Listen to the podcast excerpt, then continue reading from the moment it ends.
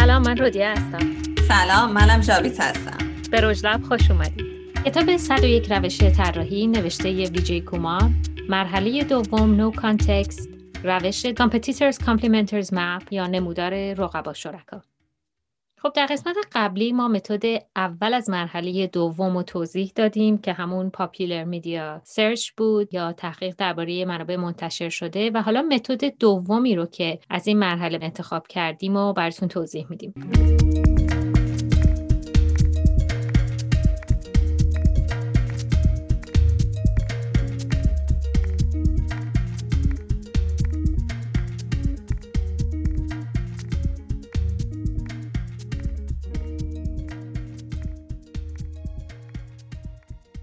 این روش نمودار رقبا شرکا چی هست. یه نمای بالا یا یه تاپ ویو از صنعت می‌تونه نشون بده که چطور سازمانهای مختلف با همدیگه در ارتباطن. چطور با هم رقابت می‌کنن یا همکاری دارن. توی این روش ما میایم یه نقشه ای از کسایی که باهاشون رقیب هستیم یا همکار هستیم رو تهیه می‌کنیم. یا حالا جایی که داریم براش پروژه کار می‌کنیم این نقشه رو براشون تهیه می‌کنیم. که توی اونا عوامل مختلفی مثل قیمت، کیفیت، اشتراکات و انواع مخاطب رو در نظر می‌گیریم. این نقشه در حقیقت می‌تونه یه محور دو در دو باشه یا یه نمودار نقطه‌ای یا شبکه ارتباطی باشه که اطلاعات عددی رو به اطلاعات تصویری تبدیل می‌کنه که درک و آنالیز اونا رو خب خیلی راحتتر و سریعتر می‌کنه. و خب با یه نگاه می‌تونیم همه این اطلاعات رو درک کنیم و دریافت کنیم.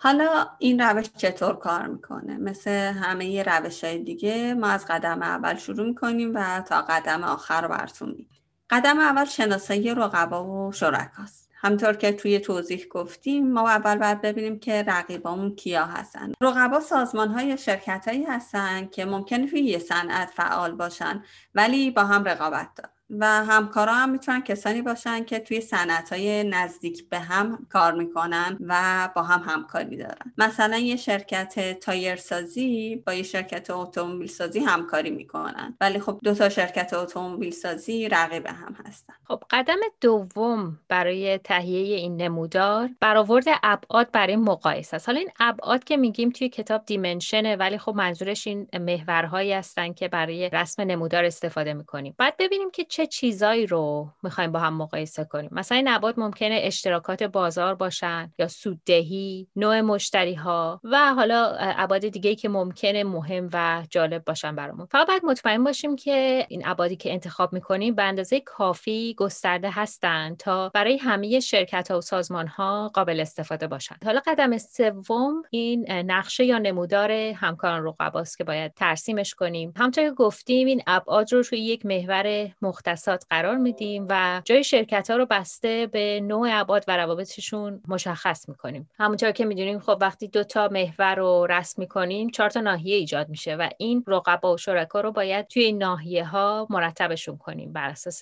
ارتباطشون. قدم آخرم مرور نقشه و واکاوی و جستجو برای برداشت هست. حالا ما اون نقشه رو تهیه کردیم رقبا و شرکا رو گذاشتیم توی اون محور مختصات دو در دومون و وقتی اینه که یه نگاه کلی بندازیم روی نقشه و به سوالایی مثل چه رابطه‌ای بین رقبا وجود داره یا چطور ساختار موجود مشخص می‌کنه که چه اتفاقی داره میفته فکر کنیم. و اینکه آیا نقشه یه جایی داره که بتونه یه پتانسیل جدید به ما بده و خب اون خیلی مهمه که ما ببینیم که اون فرصت کجاست و بتونیم ازش استفاده بکنیم. و دیگه اینکه چه تغییراتی توی تکنولوژی اقتصاد یا چیزهای دیگه می‌تونه اتفاق بیفته تا روی نقشه تاثیر بذاره. تمام برداشت هایی که از این نقشه می‌کنین و یادداشت کنین و نگه دارین.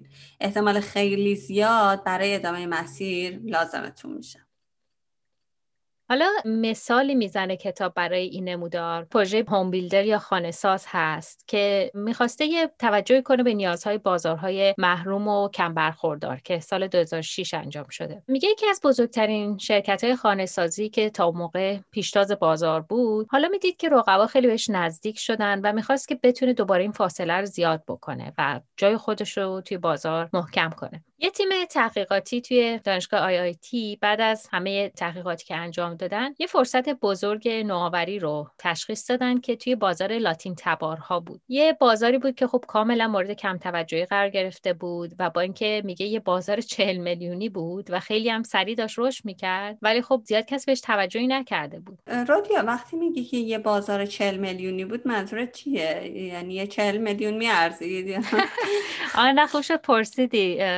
باید بهتر می‌گفتم. چهل میلیون جمعیتش بود در واقع. چهل میلیون لاتین تبار رو تشخیص داده بودن. اوکی. به این ترتیب این شرکت با چرخیدن به سمت این market می‌تونست از مزیت first mover هم استفاده بکنه. first mover advantage که خب یه مزیت اولی بودنه و به حالتی اطلاق میشه که شرکت به واسطه اینکه اولین شرکتی بوده که به یه بازار خاصی وارد شده همیشه یه سری مزایایی براش حفظ میشه. حالا اگه بقیه هم بیان رقبا تو اون بازار ولی خب یه سری مزایا براش حفظ میشه. میگه خب پس می‌تونست از این مزیت first mover بودن هم استفاده بکنه. برای همین برای اینکه به یه استراتژی جدید برسن این تیم اومد اول توانایی اصلی شرکت رو ارزیابی کرد و همینطور دید که خب توانایی رقیباشون چیه. که برای این منظور از همین نمودار رقبا شرکا استفاده کردن هدفشون هم این بود که به فهم خوب اولیه برسن. در واقع این کاری که این نمودار انجام میده یه فهم اولیه ایجاد می‌کنه. خب همونطور گفتیم یه نمودار دو در دوی جاگذاری یا position map هست که دو تا محور یا بعد داره که محور عمودی حالا توی این مثال خاص شرکت های تک خدماتی یا single offering بودن یا تک عرضه‌ای می‌تونیم بگیم که در منطقه پایینی شرکت های چند عرضه‌ای بودن منطقه بالایی شرکت های عرضه‌های ترکیبی. حالا محور افقی چی نشون می‌داد؟ سمت چپ شرکت هایی بودن با بازار نامشخص یا حالا کلی و غیر خاص و سمت راست محورم شرکت هایی بودن با بازار لاتین تبارا. ناحیه مثبت این نمودار یعنی شرکت هایی که خدمات ترکیبی یا بسته ای برای لاتین تبارا داشته باشن کاملا خالی بود طبق تحقیق تیم. یعنی شرکت هایی بودن که تک ارزه داشتن برای لاتین تبارا مثلا یکی وام مسکن می‌داد یکی خونه میساخت ولی شرکتی نبود که بیاد و همه رو با هم ارائه بده. به حال این نمودار نشون داد که رقبا خصوصیت خیلی مشابه هم داشتن. یعنی تحقیق کردن دیدن که خیلی همه کارهای مثل هم انجام میدن. یعنی کسی نوآوری خاصی توی نوع عرضه خدماتش نداشت زیاد. و یه خلل یا کمبود خیلی بزرگی احساس می‌شد برای اینکه یکی بیاد و مجموعه خدمات یه پکیج و مخصوص لاتین تبارا بیاد در واقع شخصی سازی کنه برای اینا و عرضه بکنه.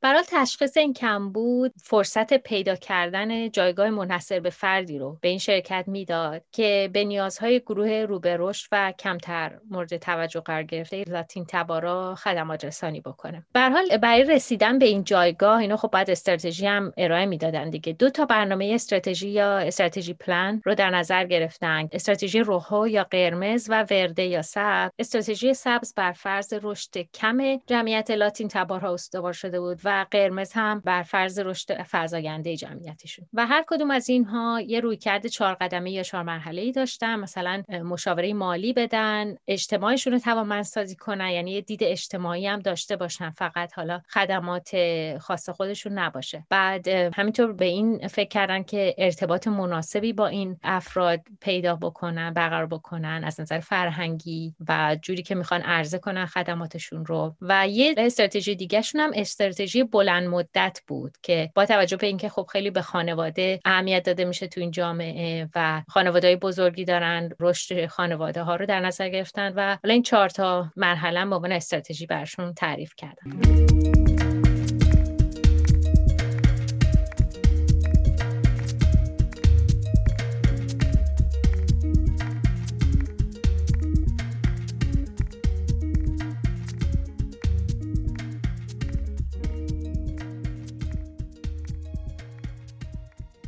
می‌رسیم به آخر این اپیزود که در واقع متد دوم از مرحله دوم یا همون نو کانتکست رو براتون توضیح دادیم. در قسمت بعدی متد سوم یا آخری که انتخاب کردیم از این مرحله یعنی متد سوات انالیسیس SWOT انالیسیس یا تحلیل سوات رو توضیح میدیم. با ما همراه باشید.